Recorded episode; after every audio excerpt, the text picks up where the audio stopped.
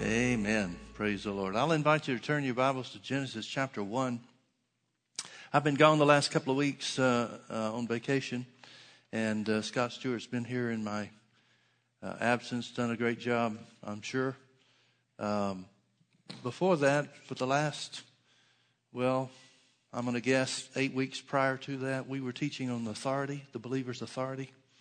And uh, I kind of thought that I would be finished with the subject when I left town, but apparently I'm not.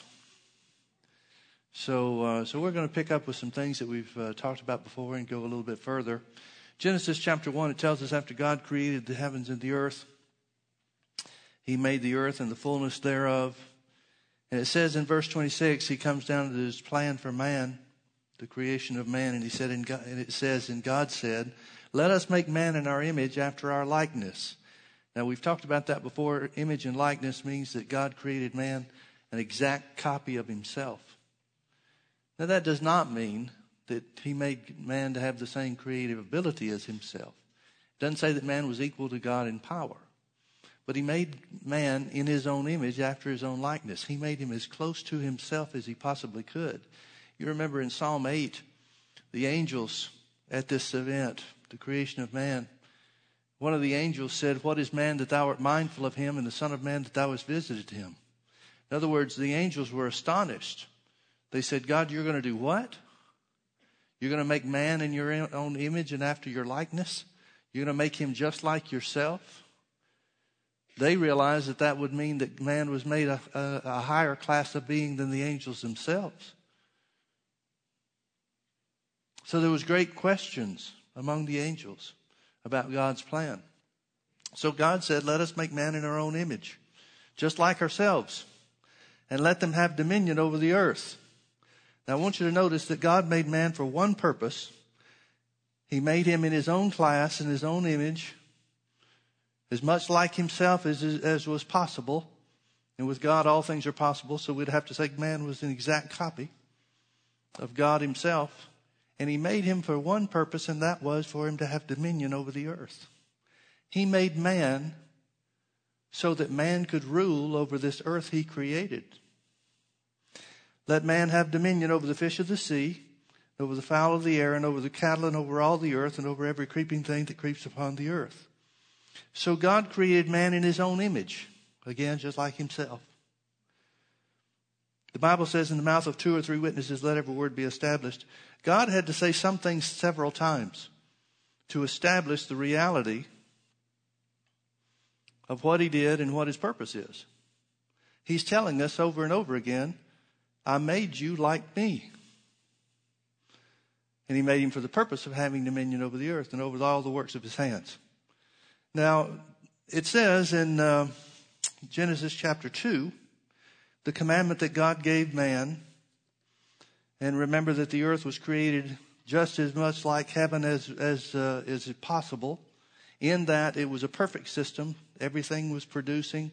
There was no tree that produced fruit or uh, that failed to produce fruit. There was no tree that produced rotten fruit. There was no worm to eat into any apples or any of that kind of stuff. No thorns, no briars, no thistles, no weeds, no nothing. It was perfect in every way that it was created. And it was perfect because God created it. It was the work of his hands, just like man was the work of his hands. Man was created perfect, just like the earth was. So God tells man, You're in charge of this perfect environment. he gave him one command. He said that you could eat of the fruit of every tree in the garden, but there's one fruit that you shouldn't touch. That's in chapter 2, verse 17. It says, But of the tree of the knowledge of good and evil, the Amplified Bible says uh, blessing and calamity. The tree of the knowledge of good and evil, thou shalt not eat of it, for in the day that thou eatest thereof, thou shalt surely die. Now, put these scriptures together. Notice in verse, chapter 1, verse 26, God said, Let us make man in our own image and after our own likeness, and let him have dominion over the works of our hands and over all the earth. Let him have dominion. Now in chapter 2 and verse 17, he says, Don't eat of the tree of the knowledge of good and evil, for the day you eat thereof, you shall surely die. What's the penalty for disobedience to God's command? Spiritual death. But notice what he did not say. He didn't say, in the day you eat thereof, you'll lose your dominion. He did not say, in the day you eat thereof, you'll lose your authority. Folks, I think we've made some assumptions that are wrong. I know I have in times past. And it's really only been in, in well, somewhat recent times, not immediately, but in somewhat recent times, it's dawned on me and it's occurred to me that just because the Bible says in 2 Corinthians 4 4 that Satan is the God of this world, that caused me to think that man lost his authority when he fell. But that's not what the Bible says. It says he died spiritually. In the day that you eat thereof, you'll die. Well, he can't be talking about physical death because Adam didn't die for 930 years after this point in time. Well, what death is he talking about? He's got to be talking about spiritual death. That's the only other kind of death there is. So he's saying you will die spiritually, or another way to say that, to define our terms, spiritual death is separation from God. You will lose the life of God as the source of your strength, the source of your authority, and the source of your existence here on the earth. Didn't mean he stopped existing. He's just now existing in a different condition. Now he's spiritually dead. That light that was on the inside of his spirit that God had breathed into, by which he became a living soul, the King James says. Now that spirit on the inside of him is gone. Well, God's locked out. God made man to have authority over the works of his hands here on the earth. But now God is separated. He no longer has a relationship with his creation, the finest work of his creation. So he has to start making covenants with mankind to gain access back into the earth. Now, here's where religion has led us astray because religion takes certain scriptures for example, the Bible says with God all things are possible. The Bible talks about God being omnipotent, all powerful, and so forth. And so, so many times it seems that Christians have gotten the idea that since God is all powerful, the Bible says the earth is the Lord's and the fullness thereof. So God can just do anything he wants to at any time. Well, if that's true, then when did God take authority back authority over the earth back from man? And since his plan in the beginning in Genesis 1:26 reveals that his plan in the beginning was for man to have authority, where does the Bible tell us that that plan changed? Rather, the Bible tells us that God can't change.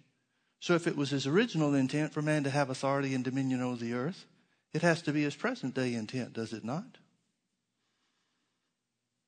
But see, we in the church world, and I'm talking about the product of religion, not Bible doctrine, but we in the church world have gotten the idea that God is all powerful and God can just do anything he wants to. Well, if he does, he's violating his word because man is the one that has authority here. And God can only operate in the earth for the benefit of mankind if man asks him. John Wesley said, It seems that God can do nothing in the earth unless a man asks him. He went on to say, Why that is, we don't know. Well, John didn't know, but we do. The reason is God gave man authority on the earth. He's never rescinded that authority. He's never rescinded that instruction, that intent the delegation of that dominion to man, he's never changed that. Well, when God makes, starts making covenants, he makes a covenant with Adam. It's a temporary covenant. He makes a covenant with Noah, and that's a temporary covenant. But then he makes a covenant with Abraham, and through a series of events, it becomes an everlasting covenant. It becomes one that's ratified and is identified as an everlasting covenant. It gives God the opportunity to operate on Abraham and his children or his seed's behalf. So now God has the chance once again to do in the earth for mankind what he wants to do based on obedience to the law of Moses. Now Jesus comes along. Many years later, Jesus comes along. Bible tells us of Jesus that he was born of a virgin. He explains to us, and if you were with us, you may remember we looked at John chapter 10 to explain this. Jesus said, He that comes by the door into the sheepfold, the sheepfold he's talking about is the earth. The Bible says we're the sheep of his pasture. So he said, He that comes by the door into the sheepfold is the shepherd. But he that comes another way, climbs up another way, is a thief and a robber. Now he's contrasting himself and Satan as far as his entry and his legal authority in the earth. Jesus had legal authority in the earth because he was born of a woman.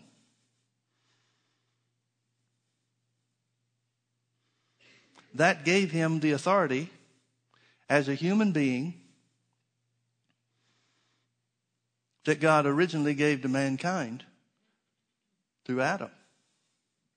But he says that Satan came illegally. Now that's an interesting thing to consider.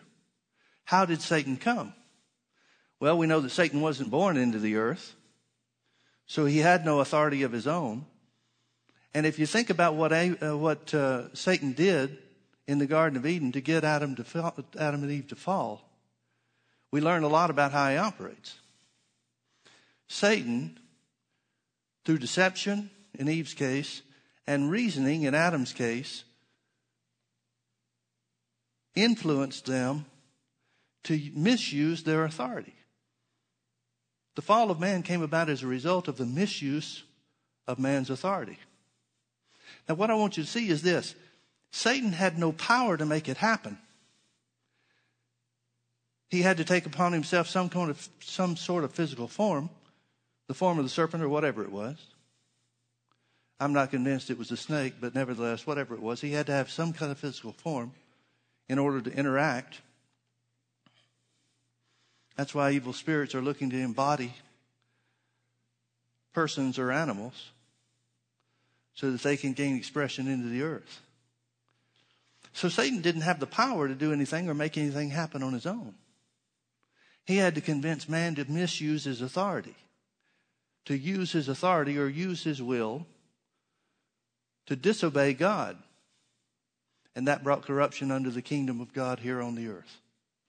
Now the whole system is corrupted.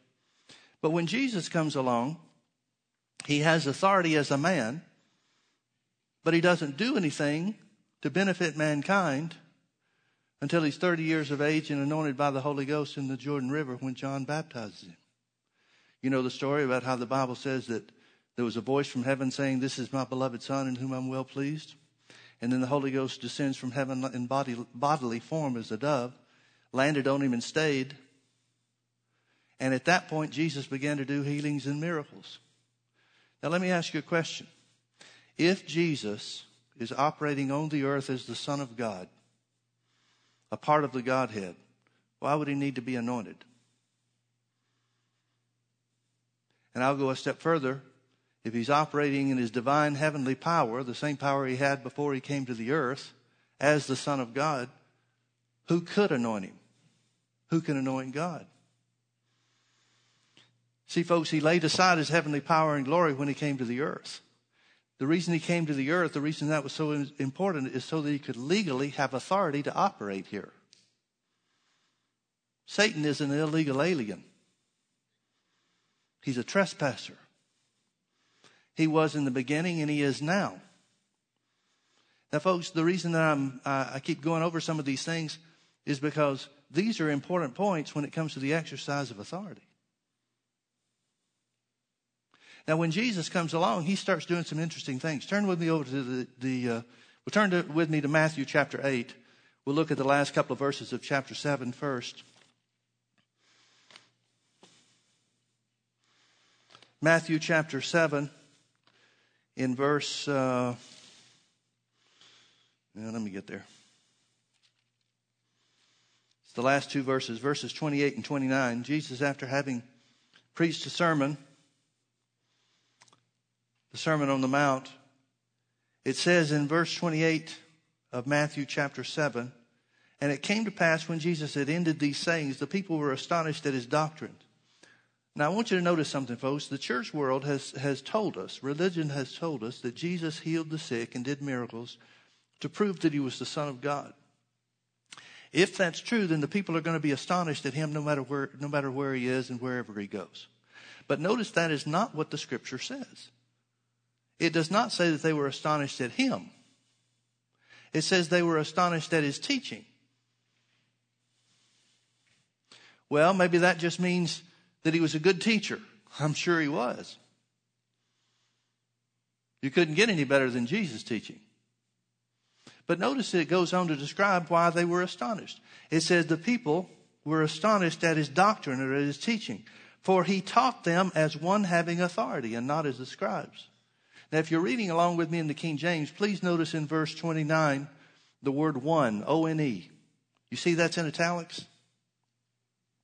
What that means when you find a word in italics in the King James translation or the King James Bible, that means the translators put a word in there. They added a word to help us understand what was being said. Now, in many cases, they did us a great service, but not all cases, not in every case. This is one time where it didn't help us. It keeps us from seeing what was going on.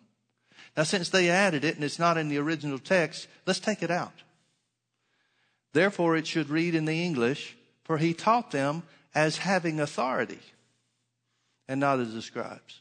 Now, if you look up the word, the two words, the Greek words translated as and having, the word as means how, or the manner of, or the manner to. The word having means to hold. So if we inter- interject or substitute those meanings, look them up for yourself. Don't take my word for it. You can find it in any, any concordance. If we use those meanings in the translation, it would translate like this For he taught them how to hold authority and not as scribes. Or he taught them the manner to hold authority and not as the scribes.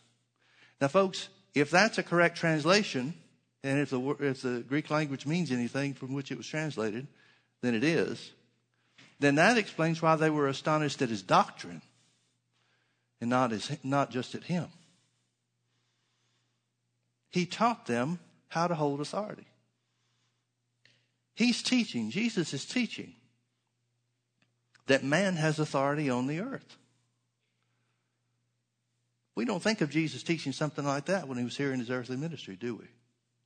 We think of him teaching like he did in Capernaum, Luke chapter 4, where he says, The Spirit of the Lord is upon me because he's anointed me to preach the gospel to the poor and to heal the sick and so forth.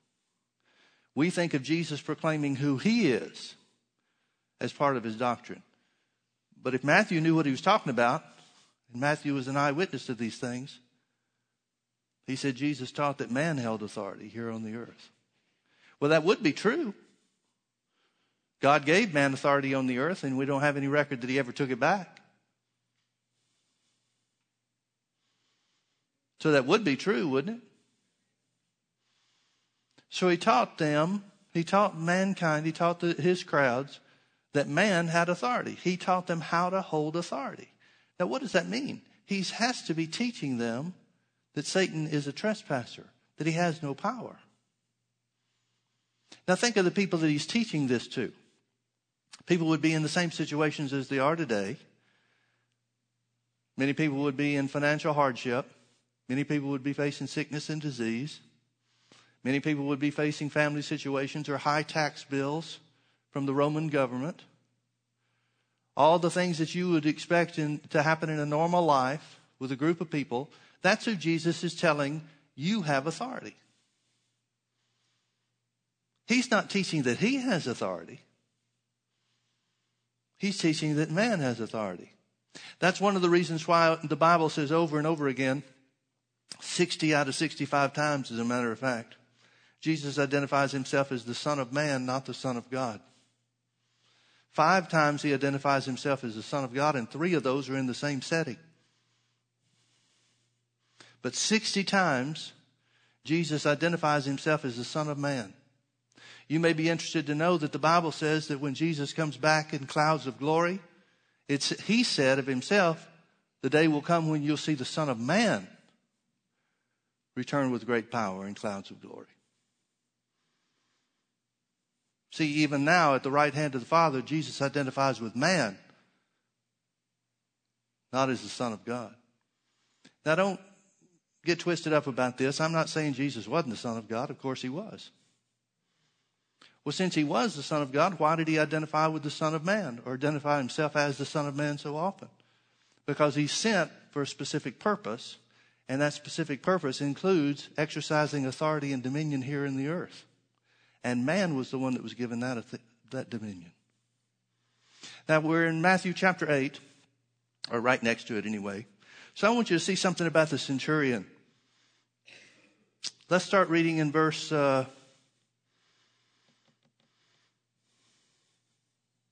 well, let's start in verse 5, I guess. It says, Now when Jesus was entered into Capernaum, there came unto him a centurion beseeching him. Now, a centurion was a Roman captain, the captain of a, of a, a division of a hundred men. And he said, Lord, my servant lieth at home sick of the palsy, grievously tormented. And Jesus said unto him, I will come and heal him. The centurion answered and said, Lord, I am not worthy that thou should come under my roof, but speak the word only, and my servant shall be healed. For I am a man under authority, having soldiers under me. And I say to this man, Go, and he goes, and to another, Come, and he comes. And to my servant, Do this, and he does it. When Jesus heard it, he marveled and said to them that followed, Verily I say unto you, I have not found so great faith, no, not in Israel. The implication is Jesus would expect to find this faith among the children of Abraham. But he didn't. But he finds it in this centurion. And I say unto you, he goes on, that many shall come from the east and west. He's talking about the Gentiles. And shall sit down with Abraham and Isaac and Jacob in the kingdom of heaven. But the children of the kingdom, meaning the Jews, shall be cast out into outer darkness, and there shall be weeping and gnashing of teeth. And Jesus said unto the centurion, Go thy way, and as thou hast believed, so be it done unto thee. And the servant was healed in the selfsame hour. Now here's my question. What is it about this centurion's understanding? He, he says what it is. He says, I'm a man under authority. Speak the word only, and my servant will be healed. For I'm a man under authority. I've got soldiers under me and you would also understand that he has somebody over him that he answers to. He said, I understand how authority works, so just speak the word only, and my servant will be healed. That's what Jesus marvels at. So we can conclude from what the Bible tells us that this man, speaking of the centurion, this centurion's understanding of authority was what Jesus called great faith. But the question is this how did he gain this understanding of authority? He didn't get it from reading the law of Moses. So, how did he get it? And what was it? What were the characteristics? What were the elements of his understanding of authority that caused Jesus to marvel at his faith? See, I'm of the opinion that if we can have the same or even greater understanding of authority and emulate this same, these same characteristics or elements that the centurion showed forth, then we can have Jesus marveling at our faith just like he marveled at his. That makes sense, doesn't it? I mean, it wouldn't be something that was unique or special to the centurion that we couldn't emulate that wouldn't make sense, would it? Well, what was it about this guy? Now, I think it's Luke's account of this says that the centurion had done great things for the, for the Jews in Capernaum. He had helped build them a synagogue. And that was one of the reasons why Jesus was so quick to respond to his need. Remember, part of the Old Testament uh, blessing that God gave Abraham is, I'll bless those that bless you. So if he's been a blessing, he meaning the centurion, if he's been a blessing to the Jews there in Capernaum, then Jesus seems to be willing and ready to repay his goodness and his kind deeds toward them. But that's when the centurion speaks up and says, There's no need to come to my house.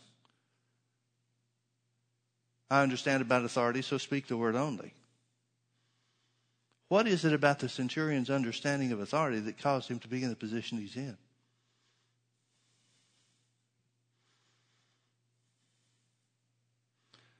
Well, he's in the military. We know that.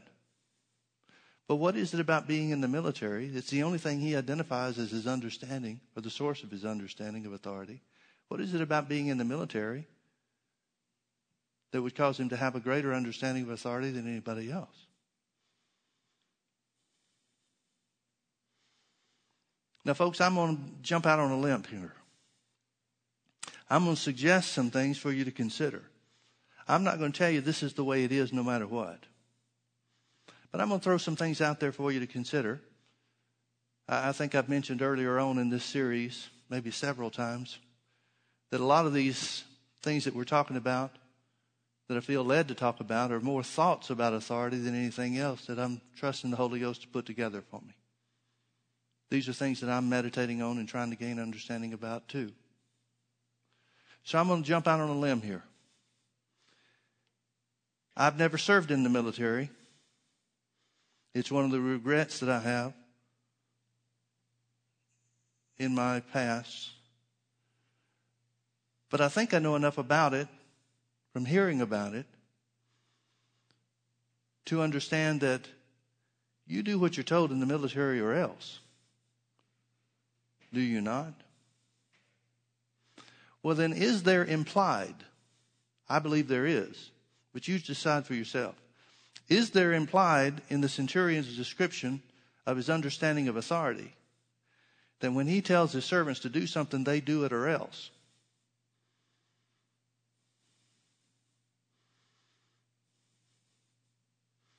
Do you see that, or is that just me? Now, what's the strength of the or else?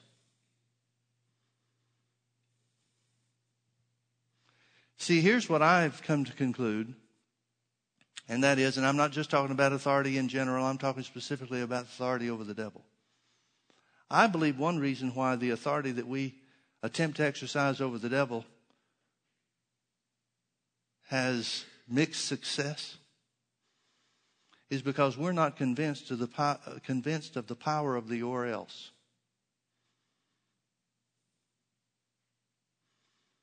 Do you understand what I'm saying? I'll spend as long, as, as long a time on this as I need to to make sure you understand what I'm saying here. If Jesus has given authority to the church, and he has, he said, The works that I do show you do also, and even greater works than these show you do because I go unto my Father. That's John 14, 12. You couldn't do the same works Jesus did unless he authorized you to do it.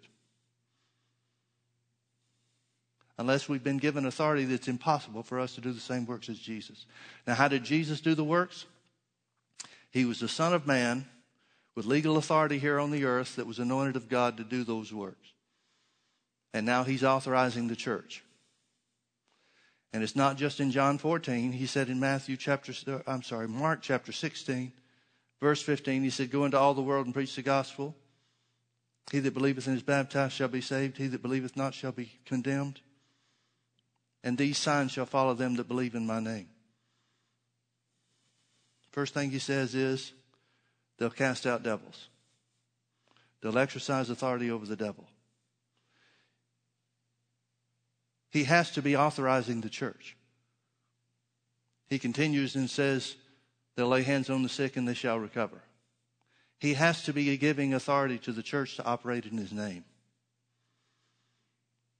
In other words, he's delivering the same authority to the church to do the same works of healings and miracles and blessings that he was anointed and authorized to do when he was here on the earth. That has to be true, folks. That has to be true. Well, then why is our authority over the devil hit and miss? Now, I hope I'm not talking to you. I hope that every time you open your mouth to speak to the enemy, he takes off running. But it seems to me that so much of the church world has an understanding, a mental understanding, that the church has been authorized to use the name of Jesus to break the power of the devil but our results are limited. I don't believe God intended for our results to be limited in any way whatsoever. And so if they are limited, it can't be on, the problem can't be on God's end. So that means there is a problem. Well, could it be that Matthew 8, the story of the centurion, is giving us a hint to what the problem might be? Might it be a lack of understanding of authority? I believe it is. At least in part. Because there are things that the Lord seems to be dealing with me about that I find myself guilty of, uh, of certain of these things, and I'm ashamed to admit it.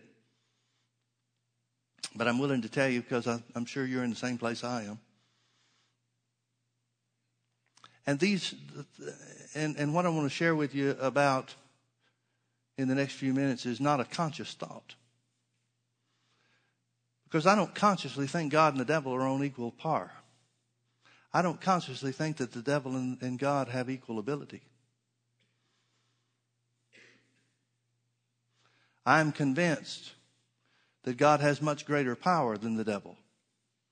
As a matter of fact, I'm not sure just exactly how much power the devil even has. But remember how the devil operated against Adam and Eve to gain control, or to, maybe a better way to say it is to corrupt God's system here on the earth.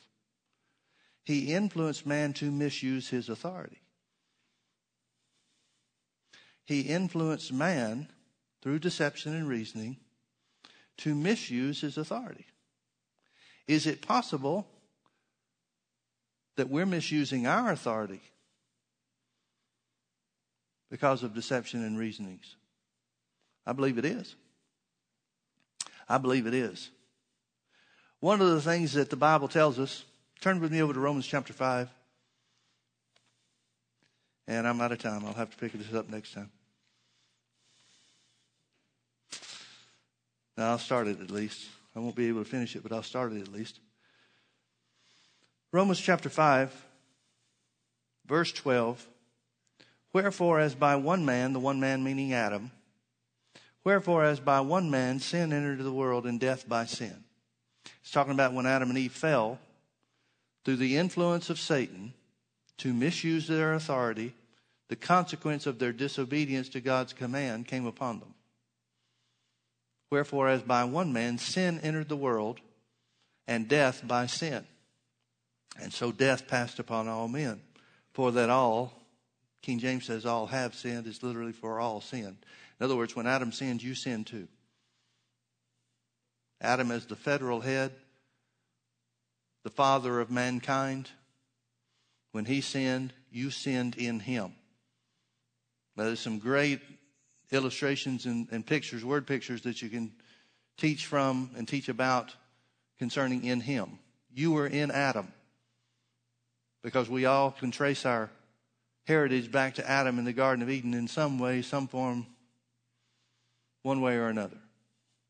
So when you fell, or when Adam fell, when Adam sinned, you sinned in him. Now you weren't there to commit the sin, but you sinned in him. You sinned in him. That's what it's telling us. Death passed upon all men for all sinned. All men sinned when Adam sinned. But now look down with me to verse 17. Here's the companion scripture to verse 12. For if by one man's offense, talking about Adam's sin, for if, literally since, by one man's offense, death, meaning spiritual death, reigned by the one man Adam,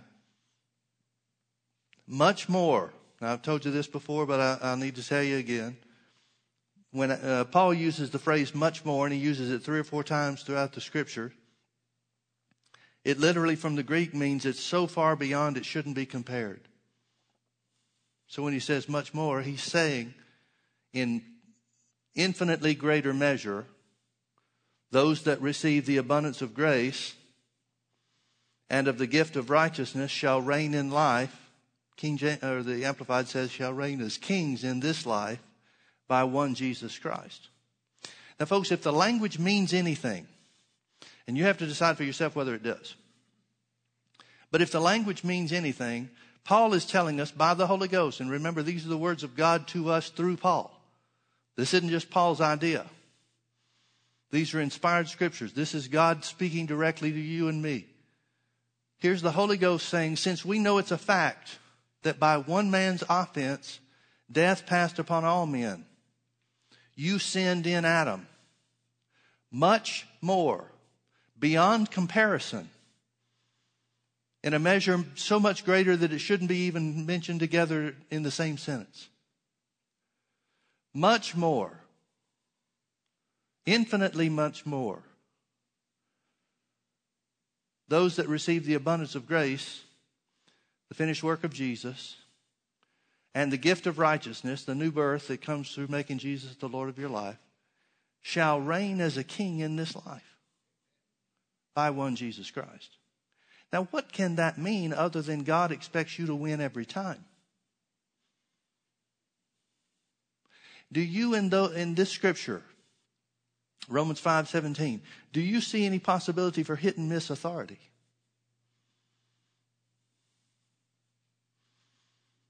Well, we know the potential is there because we've experienced some of it. But it's certainly not God's intent. Is it? It cannot be. It cannot be God's intent. Now, I want you to turn back with me to Matthew chapter 8. I want you to see something else. Here, Jesus is operating as, as the Son of Man with legal authority on the earth under the anointing of the Holy Ghost. I want you to see the devil's response to this.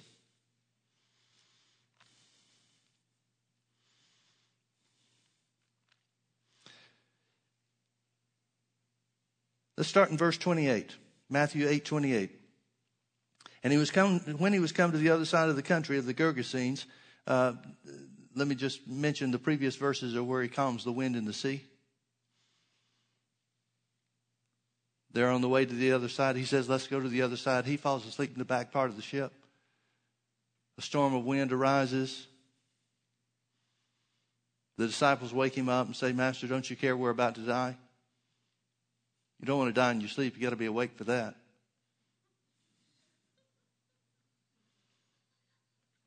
Jesus stands up and rebukes the wind and the sea, and there was a great calm. And the men marveled, verse 27, the men marveled and said, What manner of man is this that even the winds and the sea obey him? What's the answer to that question? What manner of man is he? Well, he's the Son of Man, anointed of God.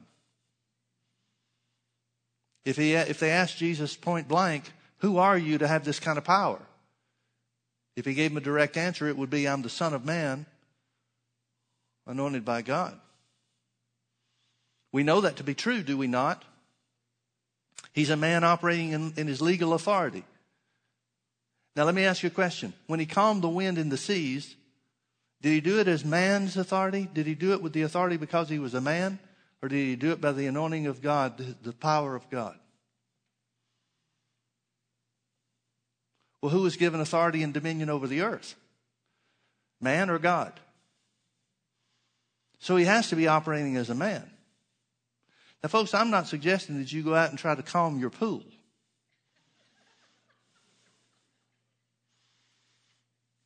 But what I am suggesting is there is a realm of authority that Jesus operated in that we haven't touched on yet.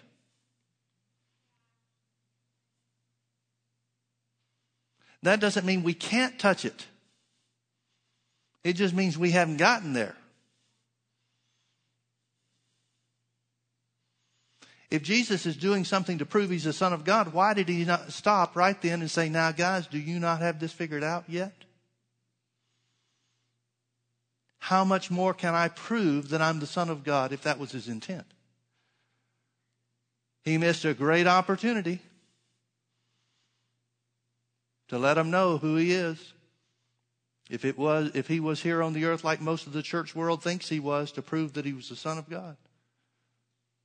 But he just acts like that's normal fare. He says, Why are you so fearful, you of little faith? My interpretation of that is Jesus saying, What's the big deal? What's the big deal? Well, they thought it was a big deal. They thought they was about to die. And these are fishermen. These are guys that are used to being on the water. There were at least some of them that lost hope. Why would Jesus say, What's the big deal if he's operating as the Son of God? Wouldn't he rather respond, Well, it's a good thing you're with me? Good thing somebody in this boat's got some power. But that's not what he says. He says, Why are you so fearful, O ye of little faith? In other words, it seems that he's saying, There's nothing to be afraid of. Well, why would there not be anything to be afraid of when they consider their lives to be in danger by the storm? Because man has dominion and authority on the earth. He's just finished teaching in chapter 7 how to hold authority. Okay, back to verse 28. When they got to the other side into the country of the Gergesenes, there met him two possessed with devils coming out of the tombs, exceeding fierce, so that no man might pass by that way. And behold, they cried out, saying, What have we to do with thee, Jesus, thou Son of God? Art thou come hither to torment us before the time? And there was a good way off from them a herd of many swine feeding. So the devils besought him, saying, If thou cast us out, suffer us to go away into this herd of swine. And he said unto them, Go.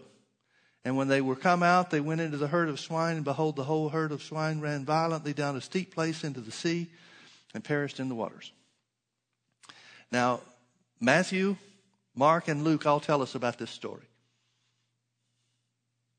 And there are very few uh, details that change in the three accounts.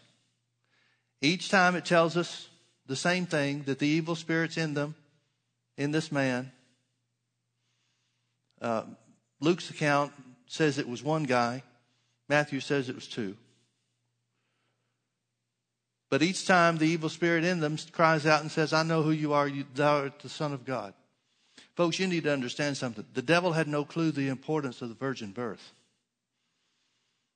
He had no understanding of the legality, the legal right that God set in motion when Jesus was born of a virgin. That legally gave him authority on the earth. God didn't cut any corners.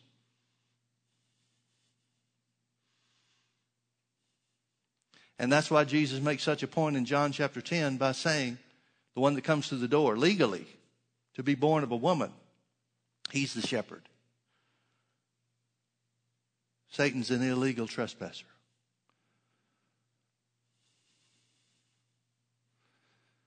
Now, why in the world would the evil spirits cry out, We know who you are, you Son of God. Have you come to torment us before the time?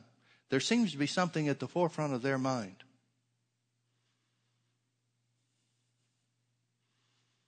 What is that? Their day of destruction. Now, why do we ascribe such power to the devil and evil spirits when the thing that's first and foremost on their mind is the day that they'll be destroyed?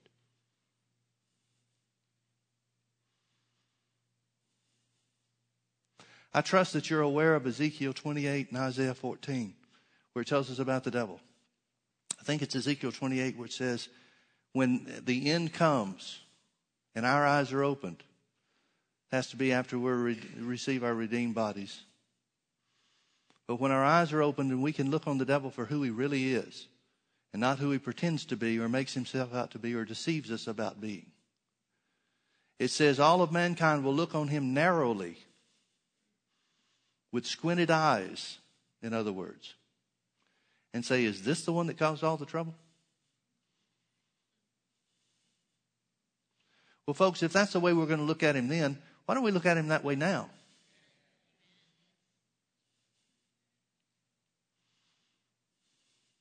We think of God as being what the Bible says God is love. And so we focus on God's goodness and God's mercy. And I think that's the only way that a lot of Christians ever see Him. But the Bible paints another picture of God too terrible in judgment. Frighteningly so when he executes judgment. Let me read to you a verse of scripture, a couple of verses of scripture from, uh, I think it's Isaiah 13. Let me get it here. I had it written out. Yeah, it's Isaiah 13. Um, I'm going to start in verse 9. Behold, the day of the Lord cometh cruel both with wrath and fierce anger, to lay the land desolate, and he shall destroy the sinners thereof out of it. For the stars of heaven and the constellations thereof shall not give their light. The sun shall be darkened in his going forth, and the moon shall not cause her light to shine. And I will punish the world for their evil, and the wicked for their iniquity. And I will cause the arrogancy of the proud to cease, and will lay low the haughtiness of the terrible. The terrible meaning those that present themselves as, as great and powerful here on the earth and will lay low the haughtiness of the powerful. And I will make a man more precious than fine gold, even a man than the golden wedge of Ophir. Therefore will I shake the heavens and the earth. I'm sorry. Therefore I will shake the heavens and the earth shall remove out of her place in the wrath of the Lord of hosts and in the day of his fierce anger. We don't think of God in those terms. But, folks, let me tell you something. That's the only way the devil thinks of God at all. That's the way the devil sees God. Now, it seems to me, and again, you judge this for yourself. I'm still meditating on some of these things and, and working through it myself. But it seems to me that the church takes the name of Jesus and uses it in an attempt to stop the devil in his tracks and stop him from accomplishing his works. And we speak the name of Jesus timidly without any forethought as to the power, the power of God behind it.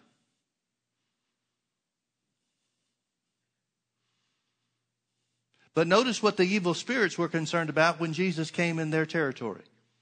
Have you come to torment us before the time? I believe it's Luke's account that says just a little bit different. Have you come to destroy us before the time? In other words, when they saw Jesus, they saw the destroyer.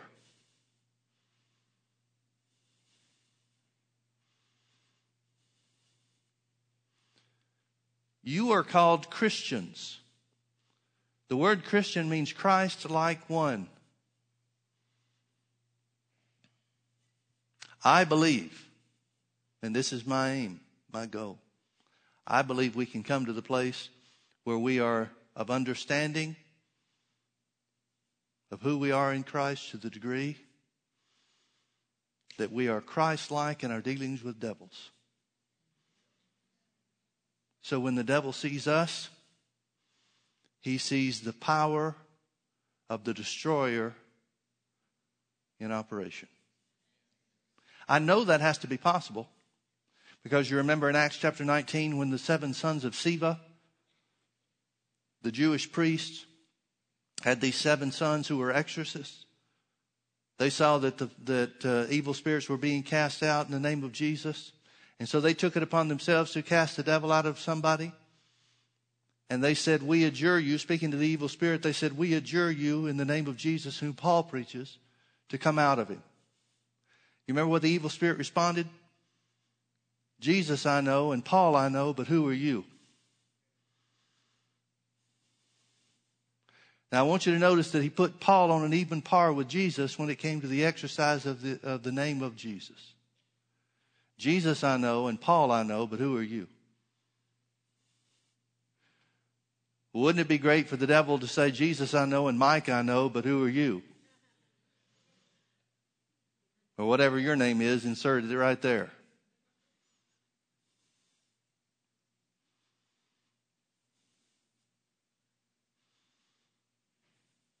See, folks, I'm beginning to see that in the authorities, in the centurion's understanding of authority.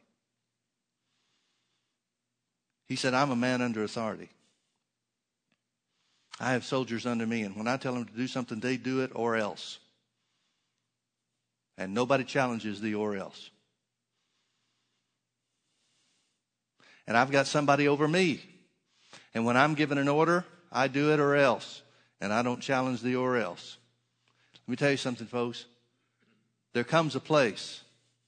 We may not be there yet, but we're on our way. There comes a place when we speak to the devil, he won't challenge the or else.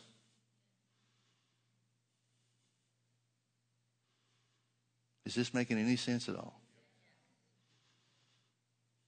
Well, I'm out of time. Let's pray. We'll quit here and see where the Lord takes us next time. Hallelujah. Father, what a privilege it is to be called by the name of Jesus. We see in the scripture that death passed upon all men because all men sinned in Adam. But even much more, much more, infinitely more, we've been made the righteousness of God because we were in Christ when the price was paid. Father, I ask you to give unto us the spirit of wisdom and revelation and the knowledge of you. Open the eyes of our understanding, Lord, to help us see who we are in Christ and the exceeding greatness of your power that works in us as believers. The authority that we have in the name of Jesus. The place that we stand in Christ to break the power of the devil. Reveal to us, Lord, the exceeding greatness of your power that was wrought in Christ at the resurrection. The greatest display and manifestation of your power. That resurrection power is in us. Help us to see it and understand it.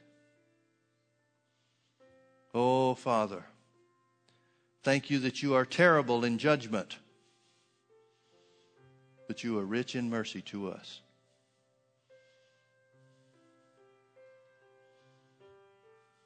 Open our eyes, Lord, that we might understand the authority that we have. In the name of Jesus.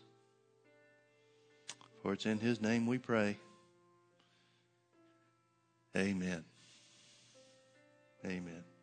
Say this after me Greater is he that's in me than he that's in the world. You realize, of course, that that's in First John and that Jesus, that the Holy Ghost, excuse me, was impressing upon John to write about the greater power in us than evil spirits that are operating in the world. Greater is he that's in us than the evil spirits that are in the world. We are more than conquerors through him who loved us, the Bible says. Not going to be already.